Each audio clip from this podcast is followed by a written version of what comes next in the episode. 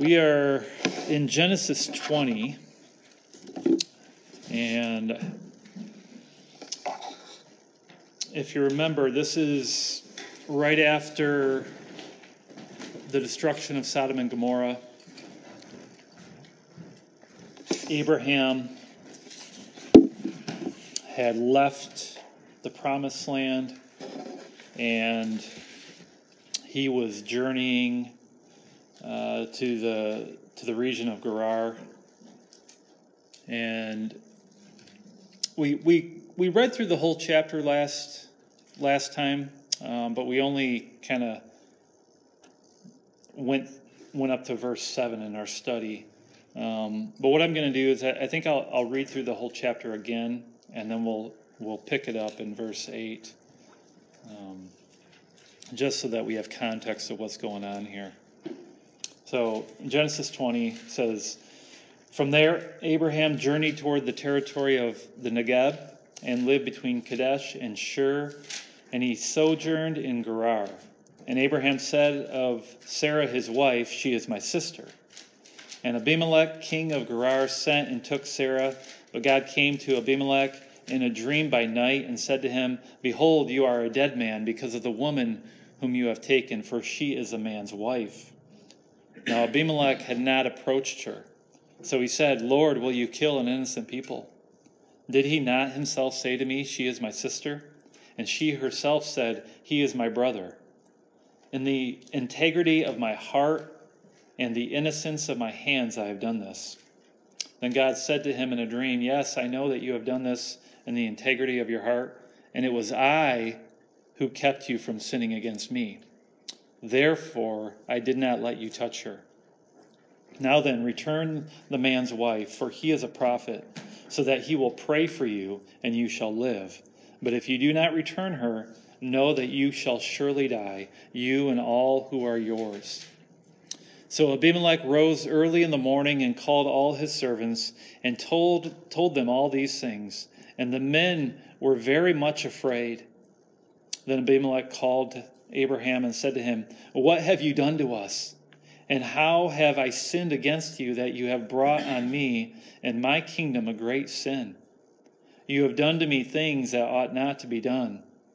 And Abimelech said to Abraham, What did you see that you did this thing? Abraham said, I did it because I thought, There is no fear of God at all in this place, and they will kill me because of my wife. Besides, she is indeed my sister, the daughter of my father, though not the daughter of my mother, and she became my wife. And when God caused me to wander from my father's house, I said to her, This is the kindness you must do me. At every place to which we come, say of me, He is my brother. Then Abimelech took sheep and oxen and male servants and female servants and gave them to Abraham and returned Sarah his wife to him. And Abimelech said, Behold, my land is before you. Dwell where it pleases you. To Sarah he said, Behold, I have given your brother a thousand pieces of silver. It is a sign of your innocence in the eyes of all who are with you, and before everyone you are vindicated. Then Abraham prayed to God, and God healed Abimelech and also healed his wife and female slaves so that they bore children. For the Lord had closed all the wombs of the house of Abimelech because of Sarah, Abraham's wife. And so, what we see here, if you remember, before the destruction of Sodom and Gomorrah, God had come to Abraham. He was kind of not renewing, but reestablishing the covenant with Abraham, right? And he, he, he had given a promise to Abraham. And what was that promise? Do you guys remember? He was going to have a son. Have a son in what time? What time frame? A year from now. A year from that day. Yeah. And so a year from that day, and then God goes and destroys Sodom and Gomorrah. Abraham takes off, heads down to the region of Gerar, and his his wife gets taken. Right? You know, they, he does the whole white lie thing again, and it gets them in trouble again. It gets them in this situation where another man takes Sarah away from Abraham. And and yet God has his protective hand upon not only Sarah, but upon his promise, right? And so the promise is that Abraham would have a son through Sarah. Now that promise is in jeopardy because Sarah is in the house of another man. Does that make sense? And, and so this is kind of where we're at. Um, God spoke to Abimelech. Abimelech, what does he do? What do we see in verse 8? What does he do right away? Defends himself, his innocence, he defends his innocence. Well, he did that, but a- after that, starting in verse 8. Oh, sorry. He he told everybody what had taken place. Yeah, as soon as he woke up, right, he rose early in the morning, called everyone to him, right? And he told them everything that was going on. And how did the people react? With fear. With fear, right? Mm-hmm. Why are they acting out of fear? Mm-hmm. Why not? Why not? What just happened? yeah, It just became very real. Yeah. There is a God who has life in the power of his hand yeah, and death. yeah. And if you think about it, God put a, a fork in Abimelech's road, right? You, you got a choice to make. You either return this man's wife or you will die. And so, yeah, there's good cause to be afraid. And uh, so he, he returns Sarah and he, he brings Abraham to him. And, and what does he ask of Abraham?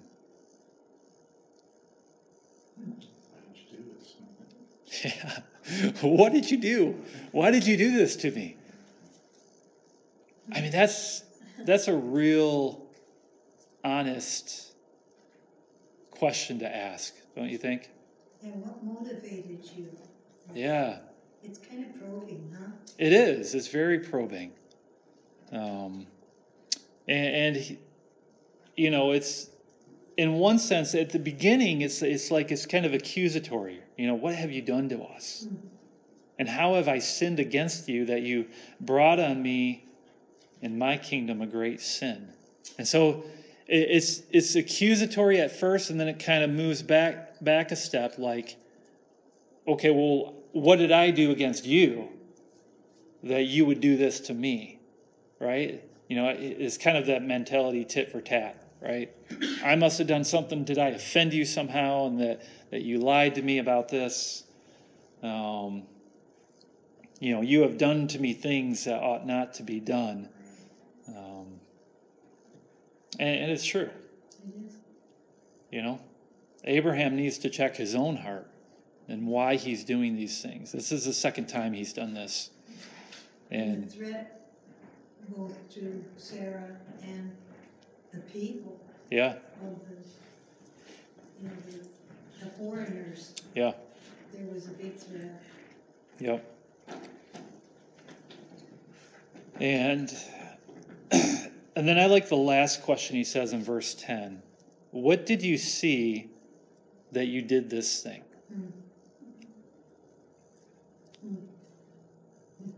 There's a bit of introspection there, isn't there?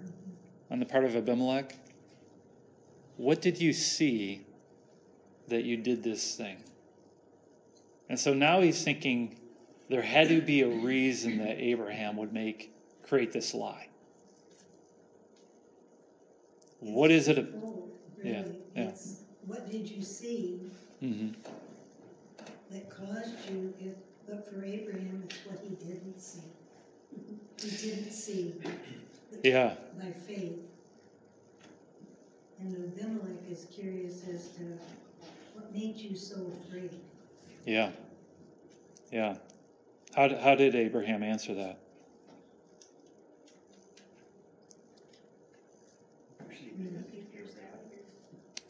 Yeah, there's no fear of God here.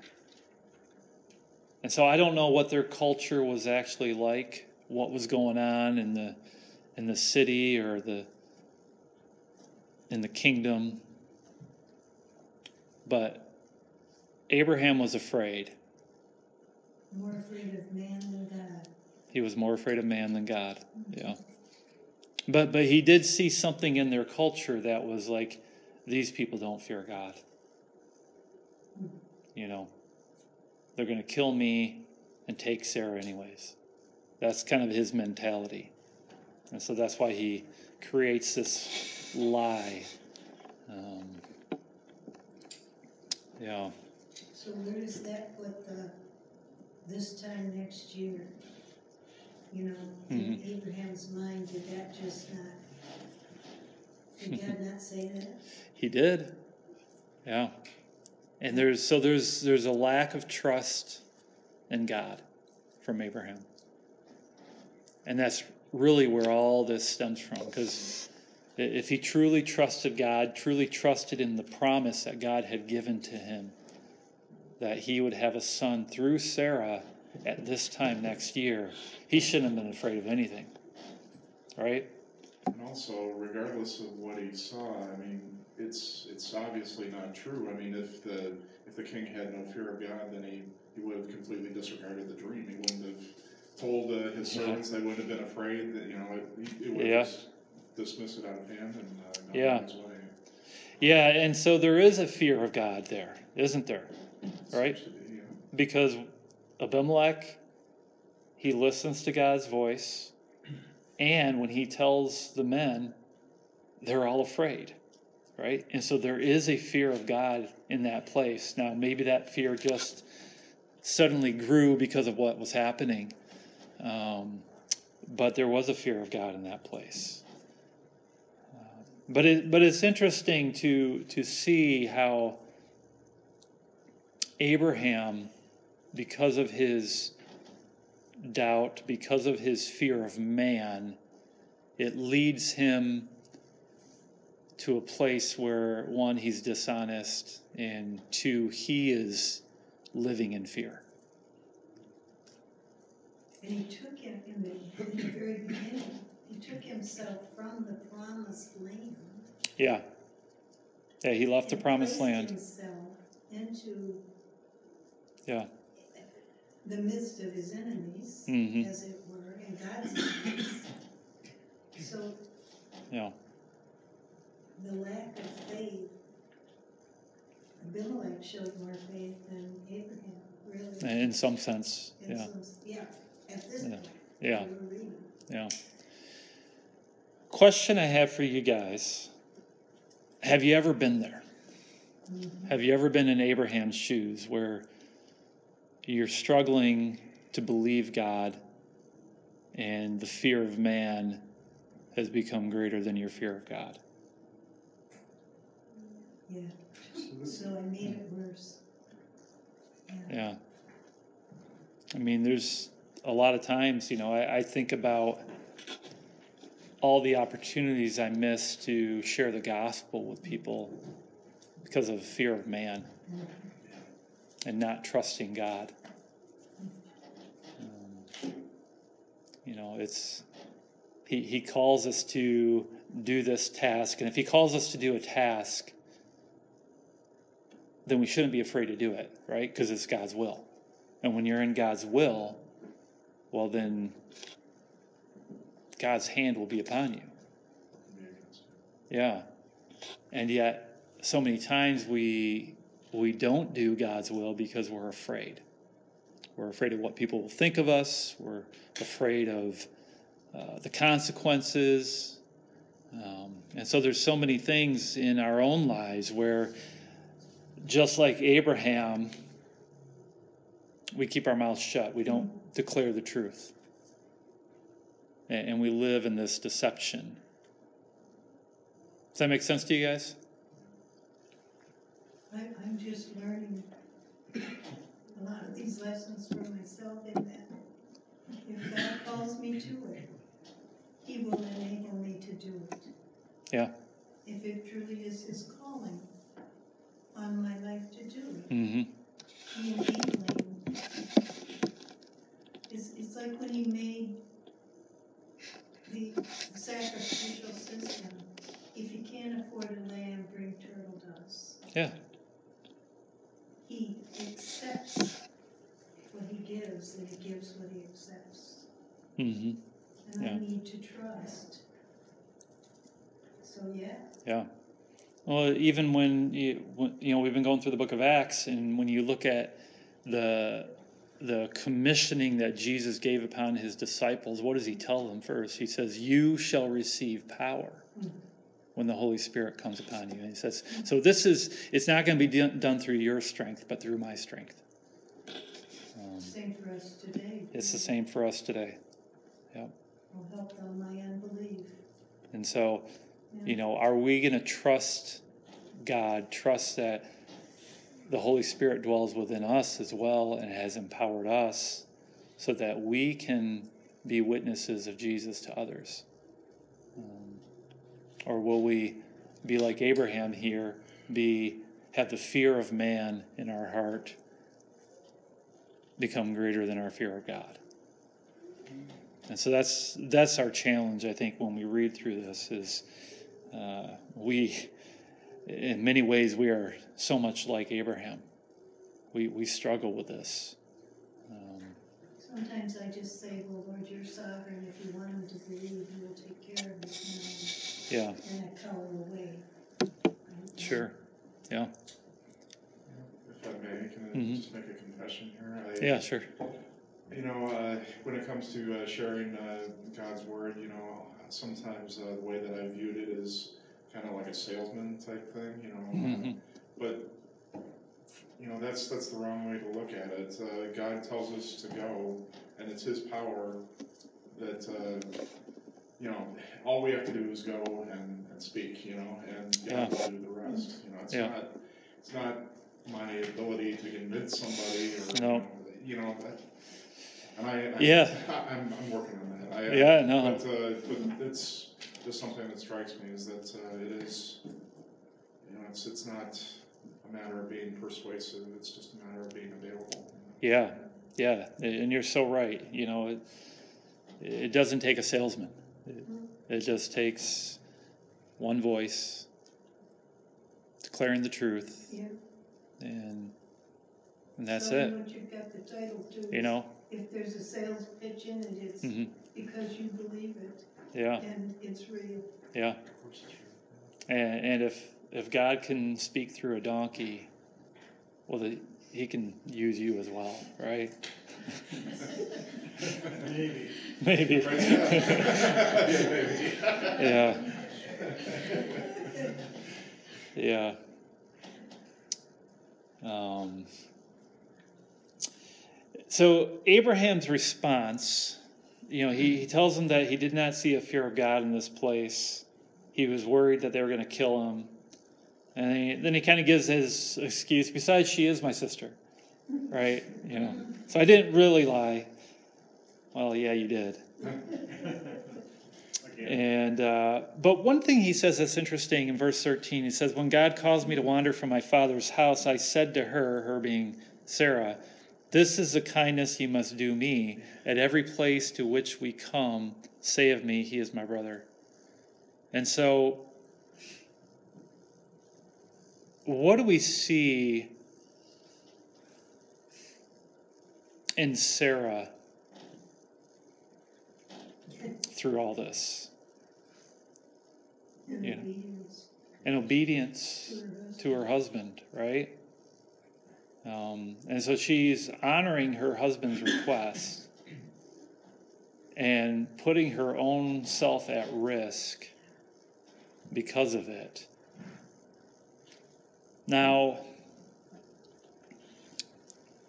in in one sense, you could say that's honorable of Sarah. In, in another sense, you could also say, well, a a wife should only honor her husband as long as he is honoring God, right? Um, and, and so, you know, it's it's a tough spot that she's in. What he's asking her to do, and I'm sure they had fights about this. You know, God doesn't give us all the details, um, but how could they not? You know, you know, Kim, how would how would you feel if if I told you to do to do that whenever we went anywhere. You wouldn't like that, would you? We'd probably have arguments, right?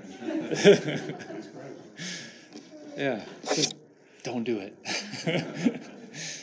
but but that's a tough spot to be in, you know, and it's I, you know I, I feel for her because you know and she is honoring her husband at the same time she shouldn't have been doing that either and so it's you know it's this struggle that she had to go through as well um,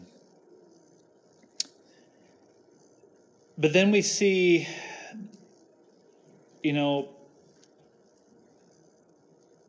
abimelech he, he gives back sarah to abraham but what else does abimelech give to abraham A bunch of stuff.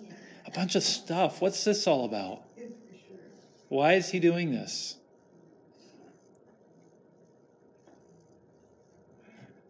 I'm sure there's no doubt that he's following God's, uh, you know, command that, uh, you know, he intends to obey it fully and then some.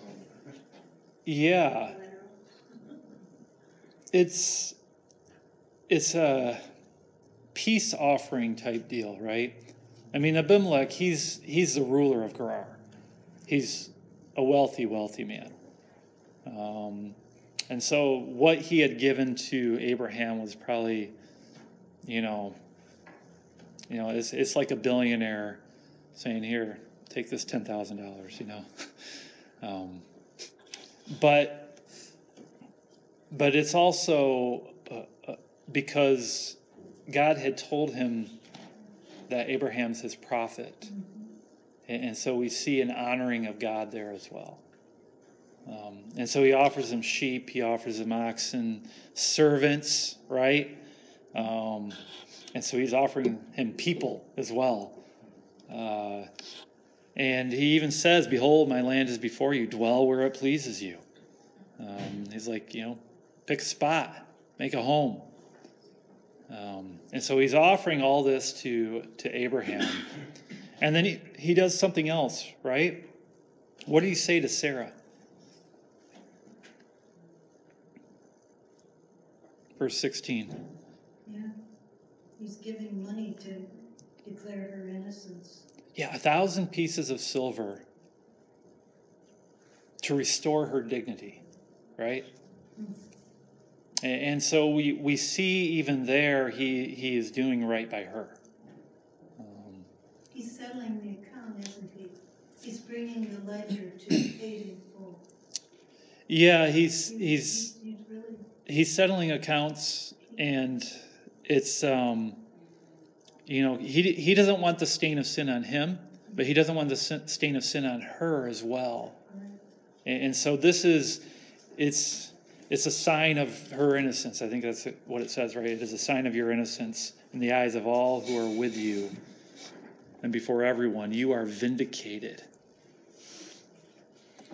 that's quite a word, Yeah. vindicated. So how, how long after the flood was this story?